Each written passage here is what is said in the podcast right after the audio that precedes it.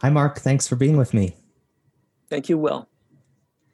When I was doing research on your story, I came across this great quote that you shared from E.B. White. You say it's one of your favorite life quotes. And I'm going to read it out and then I'll ask you a question about it. Quote Every morning I awake torn between a desire to save the world and an inclination to savor it. This makes it hard to plan the day. But if we forget to savor the world, what possible reason do we have for saving it? In a way, the savoring must come first. How do you savor life? I have four grandchildren, and uh, one of them who is a week old.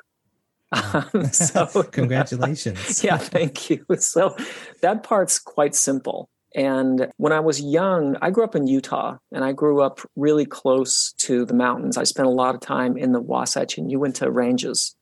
And there was always something really, really special about that for me. For me, though, the importance of that quote is it gives us a starting place with everybody because oftentimes we start with people with where we differ.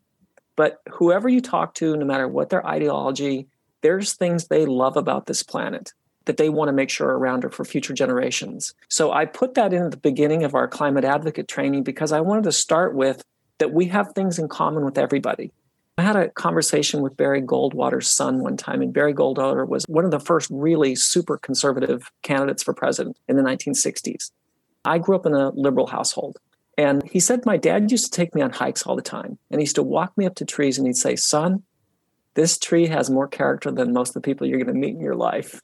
I just think that that's a, a good point to start with people is, is that people have things they love about this beautiful, clean, pristine planet that they want to make sure are around for future generations. And I think that can always be our starting point with people. That's wonderful.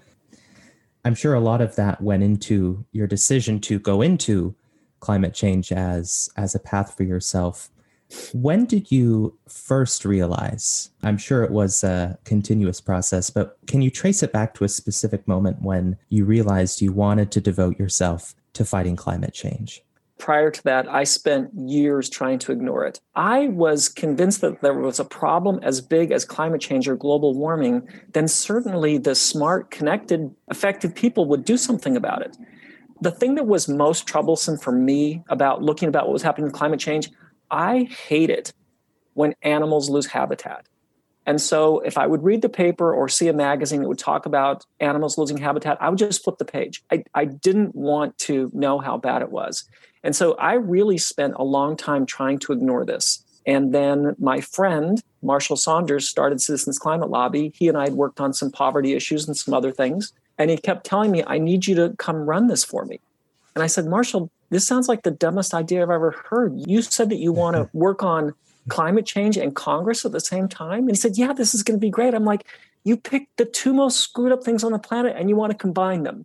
But I told him I would take a six month leave of absence for my company and see if I could help him. I was working in the how do you have people be more effective in their companies at the time? I was working for an organization called Mission Control, and my main clients were NASA and Boeing. So I was working with their top level engineers and scientists and so Marshall and I took our first trip to Washington, D.C. together. That was in 2009. The House was debating a 1400 page bill called Waxman Markey. We spent our first day on the Hill telling people that that was too complicated. We had a simpler, more elegant solution. And everybody told us, why don't you just leave us alone? so, so that was really troubling for me. And the worst meeting was we were meeting with an aide for Senator Kerry, and halfway through the meeting, she closed her notebook which anybody who's paying attention says they're done, right? So we yeah. just talk louder and faster. And that really bothered me. And I remembered in one of the most tired voices I've ever heard, she said, I'm just trying to pass a bill. And we weren't interested in what she had to say. We were interested in what we wanted to tell her. So I that was a come to yourself moment that night, struggling. I got up the next morning with Marshall and I said, Marshall, that was terrible. We can't be worse than that. How about we stop doing what we're doing? And all the work that I've done of having people be successful in organizations has to do with trying to get in other people's world and find out what we have in common with them. Can we just abandon this whole that's a bad bill, we have a better bill, and see if we can go in and find something in common with people? And every meeting that day was electric. And that scared the crap out of me because I didn't want to take on a problem like this. I wanted to do my piece and then go back to earning enough money to send three kids through college.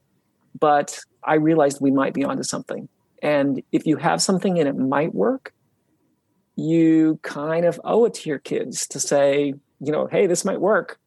And that was the moment where I said, I can't, I can't walk away from this because we might be successful. And if you have a chance of success with something like climate change, you have to apply yourself. Just to bounce off of that, just so I can understand it a little better, you went into your initial meetings with aides with this very specific agenda about passing a particular bill. But you found that that wasn't received very well on the Hill. And so you sort of backed up. And then the next day you took a more collaborative approach. Is that how you would term it? Yeah, I would call it more collaborative. It was really saying, can we connect with this human being rather than trying to convince mm-hmm. them that their idea is a bad idea and we have a better idea? do you know anybody likes hearing that anyway? I mean, I don't like I don't like people telling me I've got it wrong. and I haven't found many people are like, oh, thank you. Finally pointed out how stupid I am. If we just said, let's just see, can we connect with a human being? And those meetings were every one of them amazing. I read an article that referenced a, a volunteer named Jessica Langerman. Mm. And she had this really formational experience as a volunteer with CCL. She was in a meeting with an aide, much like you were in, in your early days. And she was initially sitting back and letting her teammates take the lead. But she felt that same frustration that it wasn't being received, that it wasn't clicking with the person on the other end. So she took charge and made this argument. She said, even if there's only a 1% chance that our kids will be negatively affected by global warming, doesn't it make sense to take out an insurance policy? And then she said, To my surprise, the aide was completely silent. He held my gaze for several moments and then murmured quietly to himself, Time to buy insurance. He wrote down the words. And then she talked about how, how excited she felt about that moment. Stepping back from CCL and just talking about climate advocacy in general, how can people inspire others to care about climate? How can, in your words, people connect with these human beings across the table or next to us on this important issue? It's such a good question. It's so important and so relevant at this particular moment. The easy thing for all of us to do is to identify what we don't like about other people or other things. That's easy. Anybody can do it and the internet has made it worse, right? What Jessica was pointing to there is one human being connecting with another human being. You've got to get your attention off yourself and over there with another person and see if you can understand their world from their perspective. And I like that she also mentioned the word risk management. One of our early advisory board members, George Shultz, died two weeks ago. And that's exactly what he said is you have to take an insurance policy. I love that way of thinking about it, just in terms of managing risk. Don't you want to just make sure there's some insurance in the system? But the broader question you ask is how do you engage people? How do you connect with them? We have spent, oh gosh, 12 years trying to teach people how to communicate better on climate change. We're trying to bring along conservatives and liberals, and those people use different vocabularies. And there's something called moral foundation theory that talks about that they see different views. They actually see a different world. So we spent a lot of time trying to train people to communicate. And what we found out was the thing that works best was always getting people to be better listeners. Can you stop yourself for a second? Can you ask a couple of questions? Can you genuinely be curious in the other person? Not fake curiosity, because that doesn't work. But can you actually be interested where you would be interested enough that there might be a quiet moment like between Jessica and that aide where they would just sit there and kind of listen to a moment. We are really working hard to just try and expand the muscle called being curious about other people. I wanted to turn to your relationship with Marshall Saunders because mm. I came across his obituary and he died not long ago, a little over a year ago. It seems like he was sort of the driving influence behind you moving into CCL. You know, what was it about Marshall or about his vision that coaxed you away from the private sector and into advocacy work with CCL? this was the last thing I wanted to do. you know, it was like, I'm like, Marshall, I feel like I've been pretty successful over the years in business. This sounds like a hundred percent crash and burn deal. But he's a he's a really persistent guy. And so we would have breakfast every couple of weeks and he would bring me a little bit more information each time. And the pit in my stomach got bigger and bigger because something that I hoped other people were fixing, I came to understand was worse than I thought, way worse, and that they weren't fixing it that's what had me say, I'm going to take a six month leave of absence from mission control, which is what I did, and said, I'll see if I can help my part, and then I can just go back to making money. Right. right. I think a lot of our listeners are grappling with how exactly they can get involved with climate change. Obviously, Marshall had a tremendous influence on you, but was there something specific about the nonprofit work and the nature of nonprofit advocacy that drew you into CCL over other paths? Maybe you decided to run for office in, in San Diego or you know even federal office because you wanted to make a difference on climate or maybe you wanted to start a, a, climate startup or, or some private organization that could develop solutions what was it about the nature of the nonprofit work that drew you in beyond what marshall wanted for you there wasn't I never intended to work in the nonprofit world. And while I had thought about running for office, my thought was always, why would you put your family through that? I mean, people are going to say the worst things about you. And I could probably shake it off, but my kids having to listen to that stuff. So mm. I quickly, when I considered running for office, said mm, no i don't think so. I don't want to i don't want to put my kids through that. It really was this particular entity that drew me in. The idea sounded so exciting of setting up a system that could actually work. So i really didn't ever intend to work in the nonprofit world. I was paying three kids college tuition. I was planning to make sure i could get that as undamaged as possible but there was something about that. And then that moment on the hill completely transformed things for me where if you have a problem this big and you have a shot at success you have to take it, right? I'm sure that's the case with a lot of climate leaders in the nonprofit world. They care deeply about the issue and then they have a mentor or some other vision that drives them to nonprofit work, not because nonprofit work is the best or the most lucrative financially, but because it feels right. Knowing what you know now about the nature of nonprofit work and advocacy work, do you recommend that sort of path for listeners who want to make the biggest possible difference on climate change? For listeners who want to make the biggest difference and take the biggest chunk out of that issue, is nonprofit work the way to go? It can be. There's a political scientist at Johns Hopkins named Hahrie Han. Professor Han makes a distinction between transactional and transformational advocacy in transactional advocacy, someone just asks you to do something and you do it. In transformational advocacy, there's two things that simultaneously are 100% important to you. One is the success of the mission, but also it's the other people. We can do a lot more with a powerful community than we can as individuals. And so, one of my points would be look for something that gives you a community where you and that group of people can do something together. Because, yes, individuals can make a difference, but a like minded group of people who are also committed to each other's success, I believe that's where the real leverage starts. That's a great insight. Dealing with global challenges like climate, you can certainly simplify the paths into certain buckets like nonprofit work, running for office.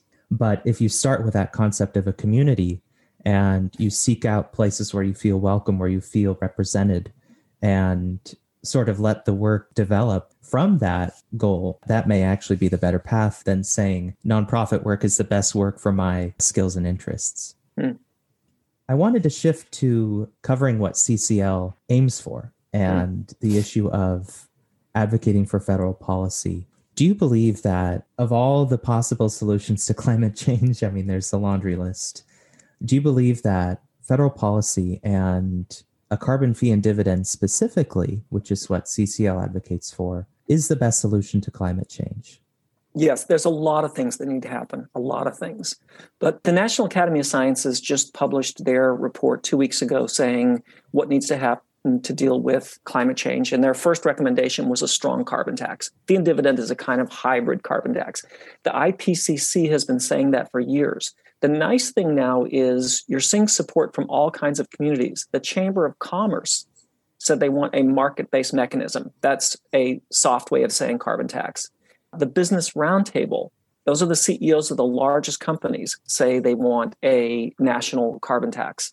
3,500 economists signed a statement, the largest statement in the history of US economists arguing for essentially a fee with the money rebated to households. That included every living Fed chair, Janet Yellen, that included 27 Nobel laureates. So, amongst experts, there's broad consensus. But why federal? Well, there's a lot of the world who looks to us. There are a lot of countries that already price carbon. But if we're going to do it in a meaningful way, so many countries say we'll do it when the US does it. So it's not just about US emissions because China, India, Russia have got to dramatically reduce theirs. They'll follow our lead. That's why our work has always been on federal. It's not just about US emissions, it's about the impact that it has on the rest of the world of making sure that they do the same thing. On the topic of federal climate policy, perhaps there's a listener who says, you know what, Mark, I agree with you. This is really important, but perhaps the more effective path is for me to run for office and be the change from within the system. And you mentioned some of the drawbacks you see in your mind uh, of running for federal office. What would you tell a listener who believes in the importance of, of a robust carbon fee and dividend policy or robust federal climate policy in general and who wants to run for federal office instead of doing advocacy work or something along those lines? I'd say do it. The most important thing is, is that people are doing something. The first time we met with Secretary of State Shultz, when we were leaving the office, I'm so, he said, I'm so happy to hear what you're doing because you're actually doing something. Most people just talk about it. So I think anything that gets people into action is a good thing. Doing something is actually what's going to, you know, move things. Not talking about it, not wringing our hands, not complaining to people we agree with, but actually doing something. So if someone wanted to run for office and they they wanted to run on doing something significant about climate change, I'd say do it. We have a broad public discourse that we need to move. And so if you have more voices that are amplifying that by running for office, great. Do you have any insight on what sorts of qualities lend themselves well to running for office with climate in mind. You have a bit of a front row view to the political dynamics in DC and with climate policy in particular. Have you found that there is a certain archetype of congressmen or senators that people could sort of mold themselves around or take lessons from to be effective in climate policy? we meet with every member of the House and Senate every year. And it's mostly the staff, but sometimes it's the actual member. The members, whether you agree with them or not, usually are fairly charismatic. you, you, you, you, come away from the meeting and go, Oh, I'm not surprised they get elected now. Sometimes that's not so obvious when they get into their 80s, like when they're, so many of the senators hang on yeah. for so long but there is yes. a, a certain amount of charisma. And the other thing that I think is always surprising is they seem smarter and better informed than you would get the impression. The impression that you get from television and from the newspaper is usually other people criticizing them and the things they did badly. But it's not just the member of the aides in Congress are phenomenal.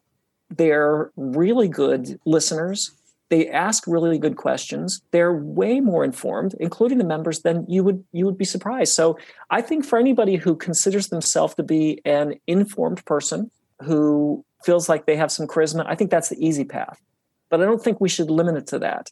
It's important that people act on their vision. And if anybody who has a big commitment, a big vision on climate change, and they think running for office could be an, an avenue for them to express it, I'd say go for it we want people to be working on on their vision their passion and particularly if it's climate change it would be awesome if 10,000 people ran for congress in the next round and climate change was each one of their primary issue.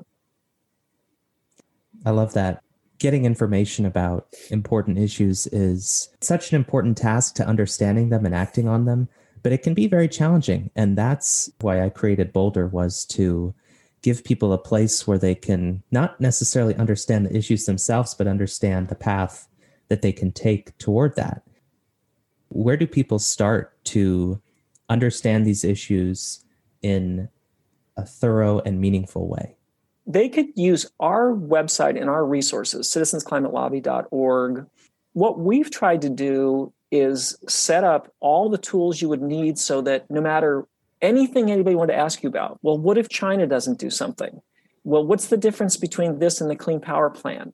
That what we've got is simple, easy to internalize resources that give people everything they would need if they're interested in the avenue we're working on, which is what scientists and economists tell us is, is we got to get the price right. So I'm sure there's other resources like that. Ours is just set up so you don't have to be a scientist to understand it. You know, it's like me. I am not a scientist. I'm not an economist, but I feel like I can speak with some level of confidence about what we're doing. But I want to just step back to Boulder for a second. In 2011, Rob Willers published a paper called Apocalypse Soon Dire Messages Are Counterproductive on Global Warming. He found some mm-hmm. interesting things from his study. Here's what his study showed if you only give people the gloom and doom regarding climate change, then it doesn't do anything for them. And they usually say things to themselves like, this doesn't sound right. My friend that says the planet just goes through natural cycles makes a lot more sense to me. However, if you give people all the gloom and doom and then you add a solution, the solution is what brings them along. And so that same person who said, I don't think you know what we're talking about, says to themselves, Oh, I finally met somebody who understands the issue. So it's absolutely crucial that what we're all doing is giving people solutions to lead with because that's actually what brings people along. If we if what we want to do is bring people along it's crucial that we lead with solutions and solutions that could be related to by the person you're talking to. I certainly appreciate you saying that. I think anyone who takes that philosophy whether it's myself or anyone in this space i think is doing good work. So hmm. I, that's a great point. On on the topic of ccl and how you lead it. I wanted to mm. delve a little bit into that. I I've probably not sold enough so far how distinguished your leadership has been at CCL because your bio leads with this great figure that your organization has basically doubled or tripled in size every year since you came on board a little over a decade ago. What is your key to growing a nonprofit and what sorts of leadership lessons have you drawn from that journey? I think what we've learned is, is that leadership comes in all shapes and sizes, and that there's a lot of people who are going to do things differently than you do. You have to have room for people to do it the way they do it, whether you like their style or not. The crucial thing is, are they making something happen? And if they make something happen, then let them do that. It's been really fun. Up until the last couple of years, we've never looked at a resume. What would happen is somebody would do something so extraordinary that it would demand that we hire them. So, for instance, there's a gentleman named Ricky Bradley. He built CCL University and CCL Community, which is essentially our internal communication tool, as a volunteer. And so we were like, okay, we better hire that. We had a great chance to work with volunteers for years, where we would see the amazing things that they did, all using different kinds of style. And then those are the people that we initially hired. And then, you know, working with people is always complicated, right? There's people who like working with each other and don't like working with each other. So you're yeah. you're always at work on that. But I think the first thing we learned was that leadership wasn't going to come in one form. We needed to look to see how it occurred person by person by person. And for people who want to build a similar movement, maybe they want to build a group that advocates for climate policy on a state level, how do they go about empowering volunteers and building an organization that allows for these different leadership styles to mesh? One thing we decided early on is that we would trust volunteers. We weren't going to wait for them to prove their trust. We were going to start with that we trusted them. And I think that gave people a lot of safety to feel like they could go and take chances and make mistakes. That wasn't going to make us angry. We have over 600 chapters around the world, and about 500 of those are in the US. Those chapters usually have one or two group leaders. They're all volunteers, and we let them know you're trusted to run your chapter. I think that gives them a lot of freedom to know that they can do it the way they do it, they can be themselves, and that they don't have to fit some particular mold to summarize that point, I think this is this is really crucial. Going back to your concept of a community and how you said search for a community, It sounds like if there is a golden ticket to doing good work in climate, it is building a community that is built around trust and built around a recognition of everyone's mutual interests, mutual desires, and at the same time, their unique skills and experiences. Does that sound like a fair characterization? Yeah. Wonderful. So far, we've talked about a lot of the long term acts that people can take. They can work for a nonprofit or even create one themselves. I wanted to touch on some of the everyday acts that people can take because I think a lot of our listeners do want to structure their lives around climate or around sustainable development or something in this space. But I'm sure there are others who can't really commit to that, but they want to help solve climate change in the more immediate term, like in like in the span of a single day. So for those kinds of people, what do you recommend they do? Act on what they're passionate about. The little things people do do matter. Eating less meat, buying locally, using renewable energy. I ride my bike to work but that's great for me because I feel better, right? I'm mm. like cra- crabby when I get in the car, and I'm never crabby on the bicycle. and in San Diego, you have, you really have no excuse not to. that's right. I have no no excuse. I'll be so happy when the office opens again. But the other thing is, what Congress tells us is they don't hear from people enough. So you don't need to join one of our chapters and go lobby, even though I would recommend it because it'll blow your mind how much fun it is than you think. I mean, most people think lobby, yucky but they're thinking of a paid model. This is a volunteer model. And in a virtual world, it's easier to do so than it's ever been. Just call your member of the House, call your two senators and tell them this is important. They say they just don't hear from enough people. And particularly any of your listeners, who I think most of them probably are young, if you could figure out how to join one of our lobby events, it's really, really interesting the dynamic that happens with the congressional offices when young people are there the members and their mm. staff change. They know this is the future. If they wanted to, if this sounded like maybe a little bit interesting, they could try it out. And I think they'd be surprised what it's like when you actually are there meeting with a member of Congress and their staff. It looks so distant. You know, it's Washington, it's over there, it's not here. But you have access to it if you'll ask for it. And then we only have one rule in our organization, and that is when you meet with an elected official, the basis of that meeting has to be admiration, respect, and gratitude for their public service. Not everybody can always get there for a meeting, so they shouldn't go. But if you can, and then find out what happens, it can actually be pretty exciting. Yeah, that's awesome. Certainly, that is a compelling take on the nature of advocacy. And I think a lot of people would benefit from setting up a meeting with a representative if they're if they're in a nonprofit organization or they're on the Hill. But let's consider for a second the people who can't even make it there. Maybe they're a full time worker. They can only carve out a bit of time to maybe make a phone call on the weekend, and it goes to the representative's voicemail box. What do you tell those people who think that won't do much? Yeah. So I think you have to make a choice about dealing with big problems do you say i'm going to do something about this or do you say it's too big it's too hard there's nothing i can do about it? To me cynicism is a example of complete moral laziness. And it is always easier to say i can't do anything it's too big so i'm not going to do anything. And you could make that choice. But i think you want to make the choice i'm going to do something.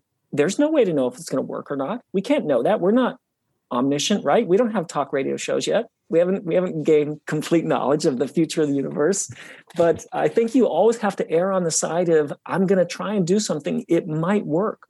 So i know that that might be a little bit frustrating to say i'm going to call in the weekend. It's only going to go to the switchboard. They're going to take a message. But they keep track of how many people call and write them and that gets in front of the members every day. We got 10 calls on this. We got 100 calls on this. We got this many emails. So the member may never see your particular message, but they will see the total number that came to them. And that's one of the ways they know what their constituents care about.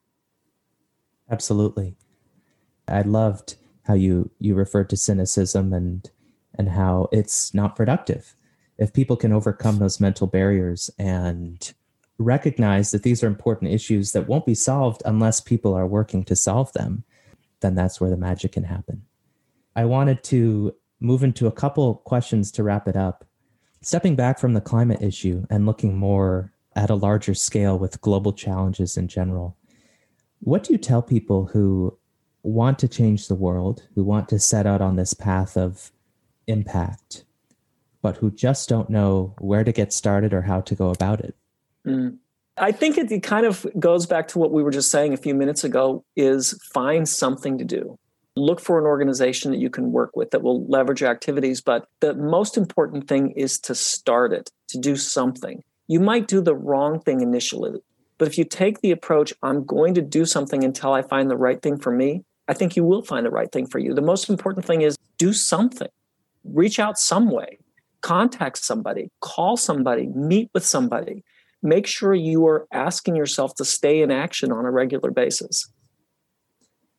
Wonderful. I wanted to close with sort of a personal question. You said you have four young grandkids. If we solve climate change, if we achieve a carbon fee and dividend plan and we work global carbon emissions to reasonable levels. If we achieve what CCL and everyone else is setting out to achieve, what future do you think your grandkids will live in? I mentioned at the beginning of the call that I spent a lot of time in the Wasatch and Uinta Mountains growing up.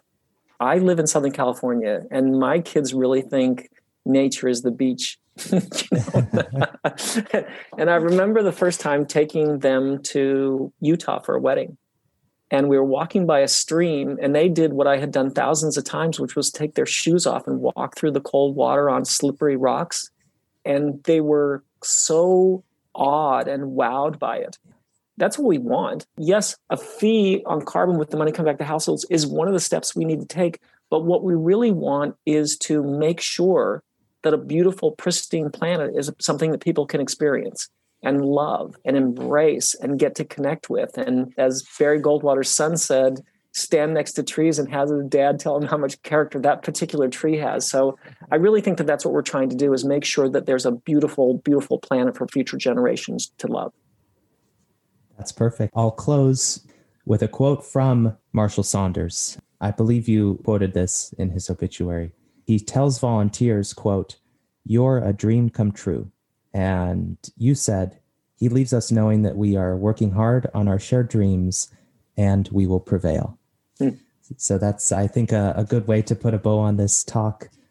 That was Mark Reynolds, ladies and gentlemen. Mark, thank you so very much for your time and and we wish you all the very best in your work. Thank you, Will. It was an absolute joy.